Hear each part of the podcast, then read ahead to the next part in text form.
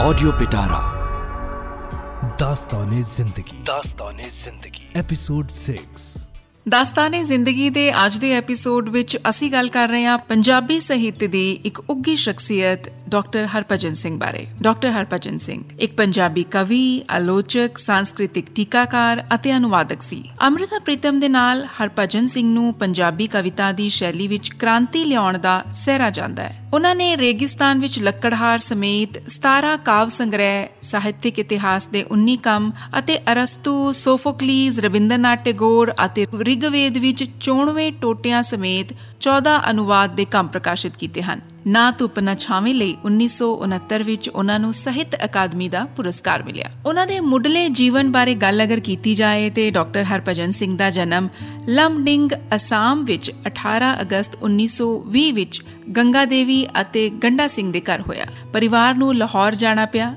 ਜਿੱਥੇ ਉਹਨਾਂ ਨੇ ਰਾਵਲਪਿੰਡੀ ਵਿੱਚ ਦੋ ਮਕਾਨ ਖਰੀਦੇ ਸਨ। ਉਹ ਅਜੇ 1 ਸਾਲ ਦੇ ਵੀ ਨਹੀਂ ਹੋਏ ਸਨ ਕਿ ਉਹਨਾਂ ਦੇ ਪਿਤਾ ਜੀ ਦੀ ਮੌਤ ਹੋ ਗਈ। ਫਿਰ ਉਹ ਮਸਾਂ 4 ਸਾਲ ਦੇ ਸਨ ਕਿ ਉਹਨਾਂ ਦੀ ਮਾਂ ਅਤੇ ਦੋ ਭੈਣਾਂ ਦੀ ਮੌਤ ਹੋ ਗਈ। ਉਹਨਾਂ ਦਾ ਪਾਲਣ ਪੋਸ਼ਣ ਉਹਨਾਂ ਦੀ ਮਾਸੀ ਨਹੀਂ ਕੀਤਾ। ਉਹ ਸਥਾਨਕ ਡੀਏਵੀ ਸਕੂਲ ਵਿੱਚ ਪੜ੍ਹੇ ਅਤੇ ਬਹੁਤ ਹੀ ਛੋਟੀ ਉਮਰ ਤੋਂ ਇੱਕ ਜ਼ਹੀਨ ਵਿਦਿਆਰਥੀ ਸਨ।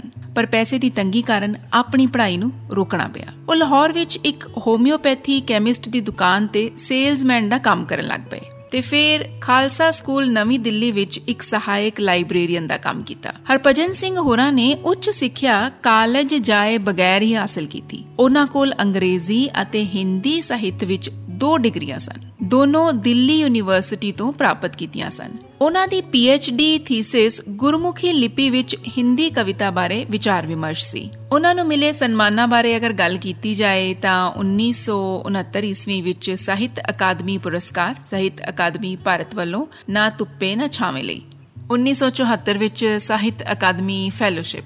ਡਾਕਟਰ ਹਰਭਜਨ ਸਿੰਘ ਪੰਜਾਬੀ ਦਾ ਸਰੰਜਨਾਵਾਦੀ ਅਤੇ ਰੂਪਵਾਦੀ ਆਲੋਚਕ ਹੈ। ਡਾਕਟਰ ਹਰਭਜਨ ਸਿੰਘ ਨੇ ਪੰਜਾਬੀ ਚਿੰਤਨ ਕਾਰਜ ਨੂੰ ਅਸਲੋਂ ਵੱਖਰੇ ਅਤੇ ਨਿਵੇਕਲੇ ਮਾਰਗ ਉੱਪਰ ਤੋਰਿਆ। ਪੂਰਵ ਮਿੱਥਿਤ ਧਾਰਨਾਵਾਂ ਦਾ ਤਿਆਗ, ਨਿਸ਼ਚੈਵਾਦੀ ਮੁੱਲਵਾਦੀ ਵਿਧੀ ਤੋਂ ਗੁਰੇਜ਼, ਲੇਖਕ ਦੇ ਜੀਵਨ ਤੇ ਰਚਨਾ ਦੇ ਪ੍ਰਭਾਵ ਤੋਂ ਲਾਂਬੇ ਵਿਚਰਨਾ, ਸਾਹਿਤਕਤਾ ਦੀ ਪਛਾਣ ਵਸਤੂ ਦੇ ਰੂਪ ਦੀ ਅਦਵੈਤ ਅਤੇ ਰੂਪ ਵਿਧਾਨਕ ਸ਼ਬਦਾਵਲੀ ਦਾ ਪ੍ਰਯੋਗ ਆਦਿ ਉਹਨਾਂ ਦੇ ਅਧਿਐਨ ਵਿਧੀ ਦੇ ਪਛਾਣਨ ਯੋਗ ਨੁਕਤੇ ਹਨ। ਡਾਕਟਰ ਹਰਭਜਨ ਸਿੰਘ ਦਾ ਸਭ ਤੋਂ ਮਹੱਤਵਪੂਰਨ ਪੱਖ ਉਹਨਾਂ ਦੀ ਵਿਹਾਰਕ ਸਮੀਖਿਆ ਦਾ ਹੈ ਜਿਹੜਾ ਕਵਿਤਾ, ਕਹਾਣੀ, ਨਾਵਲ ਅਤੇ ਨਾਟਕ ਤੱਕ ਫੈਲ ਕੇ ਉਹਨਾਂ ਦੀ ਸਮੁੱਚੀ ਪੰਜਾਬੀ ਸਮੀਖਿਆ ਦੇ ਇਤਿਹਾਸ ਵਿੱਚ ਵਿਲੱਖਣਤਾ ਨੂੰ ਸਿਰਜਦਾ ਹੈ। ਉਹਨਾਂ ਦੇ ਕਾਵ ਸੰਗ੍ਰਹਿ ਦੀ ਅਗਰ ਗੱਲ ਕੀਤੀ ਜਾਏ ਤਾਂ ਲਾਸਾ, ਅਧਰੈਣੀ ਨਾ ਤੁੱਪੇ ਨਾ ਛਾਵੇਂ, ਸੜਕ ਦੇ ਸਫੇ ਉੱਤੇ ਮੈਂ ਜੋ ਬੀਤ ਗਿਆ, ਅਲਫ ਦੁਪਹਿਰ, ਟੁਕੀਆਂ ਜੀਬਾਂ ਵਾਲੇ, ਮਹਿਕਾ ਨੂੰ ਜਿੰਦਰੇ ਨਾ ਮਾਰੀ, ਅਲਵਿਦਾ ਤੋਂ ਪਹਿਲਾਂ ਆਦਿ ਸ਼ਾਮਿਲ ਹਨ। ਸੌ ਜਾ ਮੇਰੇ ਮਾਲਕਾ ਵੇ ਵਰਤਿਆ ਹਨੇਰ, ਵੇ ਕਾਲਖਾਂ ਚ ਤਾਰਿਆਂ ਦੀ ਡੁੱਬ ਗਈ ਸਵੇਰ। ਵੇ ਪਸਰੀ ਜਹਾਨ ਉੱਤੇ ਮੌਤ ਦੀ ਹਵਾੜ, ਵੇ ਖਿੰਡ ਗਈਆਂ ਮਹਿਫਲਾਂ ਤੇ ਛਾ ਗਈ ਉਜਾੜ। ਹੈ ਖੂਹਾਂ ਵਿੱਚ ਆਦਮੀ ਦੀ ਜਾਗਦੀ ਸਣਾਂਦ ਤੇ ਸੌ ਗਏ ਨੇ ਆਦਮੀ ਤੋਂ ਸਖਣੇ ਗਵਾਂਡ ਉਹਨਾਂ ਦੀ ਲਿਖੀ ਹੋਈ ਕਵਿਤਾ ਕਾਫੀ ਮਸ਼ਹੂਰ ਰਹੀ। ਡਾਕਟਰ ਹਰਭਜਨ ਸਿੰਘ ਦੇ ਸਾਹਿਤ ਸਿਧਾਂਤ ਚਿੰਤਨ ਵਿੱਚ ਤਿੰਨ ਸੰਕਲਪਾਂ ਬਾਰੇ ਗੱਲ ਹੁੰਦੀ ਹੈ, ਸਾਹਿਤ ਸਿਧਾਂਤ, ਸਾਹਿਤ ਸ਼ਾਸਤਰ ਅਤੇ ਸਾਹਿਤ ਵਿਗਿਆਨ। ਡਾਕਟਰ ਹਰਭਜਨ ਸਿੰਘ ਕਵਿਤਾ ਦਾ ਛੱਲਾ ਮਾਰਦਾ ਸਰੋਵਰ ਸੀ। ਸੁਰੀਲੀ ਤੇ ਰਸੀਲੀ ਬੋਲ ਬਾਣੀ ਦਾ ਫੁੱਟ-ਫੁੱਟ ਪੈਂਦਾ ਫਾਊਂਟੇਨ। ਜਿੰਨਾ ਵਧੀਆ ਉਹ ਕਵੀ ਉਨਾ ਹੀ ਵਧੀਆ ਬੁਲਾਰਾ ਵੀ।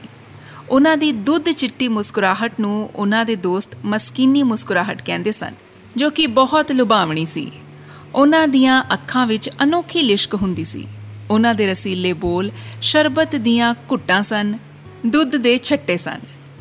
ਉਹਨਾਂ ਨੇ ਬਤੌਰ ਕਵੀ, ਆਲੋਚਕ, ਅਨੁਵਾਦਕ, ਅਧਿਆਪਕ, ਖੋਜਕਾਰ, ਨਿਗਰਾਨ ਅਤੇ ਗੋਸ਼ਟੀਕਾਰ ਵਜੋਂ ਨਾਮ ਵੀ ਖੂਬ ਕਮਾਇਆ। ਉਹਨਾਂ ਨੂੰ ਪੰਜਾਬੀ, ਹਿੰਦੀ, ਉਰਦੂ ਅਤੇ ਅੰਗਰੇਜ਼ੀ ਭਾਸ਼ਾ ਬੋਲਣ ਵਿੱਚ ਅਬੂਰ ਹਾਸਿਲ ਸੀ। ਉਹਨਾਂ ਦਾ ਲੱਛੇਦਾਰ ਭਾਸ਼ਣ ਸਰੋਤਿਆਂ ਤੇ ਜਾਦੂ ਕਰ ਦਿੰਦਾ ਸੀ। ਕੀ ਆਮ, ਕੀ ਖਾਸ ਸਭ ਕਿਲੇ ਜਾਂਦੇ ਸਨ ਉਹਨਾਂ ਦੀਆਂ ਦਲੀਲਾਂ ਨਾਲ। ਉਹ ਸੁਣਨ ਵਾਲਿਆਂ ਨੂੰ ਆਪਣੇ ਹੀ ਵੇਗ ਵਿੱਚ ਵਹਾ ਲੈ ਜਾਂਦੇ ਸਨ। ਅੰਗਰੇਜ਼ੀ ਪੜ੍ਹ ਕੇ, ਹਿੰਦੀ ਪੜਾਉਣ ਅਤੇ ਪੰਜਾਬੀ ਵਿੱਚ ਲਿਖ ਕੇ ਉਰਦੂ ਵਾਲੀ ਅਦਾ ਨਾਲ ਗੱਲ ਕਰਨ ਵਾਲੇ ਉਹ ਇੱਕੋ ਇੱਕ ਪੰਜਾਬੀ ਵਿਦਵਾਨ ਹੋਏ ਹਨ। ਉਹ ਪਹਿਲਾਂ ਕਲਰਕ, ਫਿਰ ਹਿੰਦੀ ਅਧਿਆਪਕ, ਫਿਰ ਹਿੰਦੀ ਅਧਿਆਪਕ ਤੋਂ ਹਿੰਦੀ ਦਾ ਲੈਕਚਰਰ, ਫਿਰ ਪੰਜਾਬੀ ਦੇ ਪ੍ਰੋਫੈਸਰ ਤੇ ਆਧੁਨਿਕ ਭਾਰਤੀ ਭਾਸ਼ਾਵਾਂ ਵਿਭਾਗ ਦਿੱਲੀ ਯੂਨੀਵਰਸਿਟੀ ਦੇ ਮੁਖੀ ਬਣੇ। ਉਹਨਾਂ ਨੇ 1956 ਤੋਂ ਲੈ ਕੇ 2002 ਤੱਕ 18 ਕਾਵ ਸੰਗ੍ਰਹਿ ਰਚੇ ਅਤੇ ਆਪਣੇ ਪੂਰੇ ਜੀਵਨ ਨੂੰ ਸਾਹਿਤ ਪ੍ਰਤੀ ਸਮਰਪਿਤ ਰੱਖਿਆ। 21 ਅਕਤੂਬਰ 2002 ਵਿੱਚ ਇਹਨਾਂ ਦੀ ਮੌਤ ਹੋ ਗਈ ਅਤੇ ਜਾਂਦੇ ਜਾਂਦੇ ਲਿਖ ਗਏ, ਮਾਨਸ ਜਨਮ ਦੁਬਾਰਾ ਪਾਵਾਂ ਇਹੀ ਦੇਸ ਪੰਜਾਬ ਜਾਵਾਂ। ਜੀਵਨ 'ਚ ਆਈਆਂ ਹਰ ਮੁਸ਼ਕਿਲਾਂ ਅਤੇ ਔਕੜਾਂ ਦਾ ਸਾਹਮਣਾ ਕਰਦੇ ਹੋਏ ਡਾਕਟਰ ਹਰਪਜਨ ਸਿੰਘ ਬੇहद ਜਜ਼ਬੇ ਨਾਲ ਪੰਜਾਬੀ ਸਾਹਿਤ ਲਈ ਕੰਮ ਕਰਦੇ ਰਹੇ ਅਤੇ ਸਾਹਿਤ ਪ੍ਰੇਮੀਆਂ ਦੇ ਦਿਲ ਦੇ ਨੇੜੇ ਰਹੇ। ਆਡੀਓ ਪਿਟਾਰਾ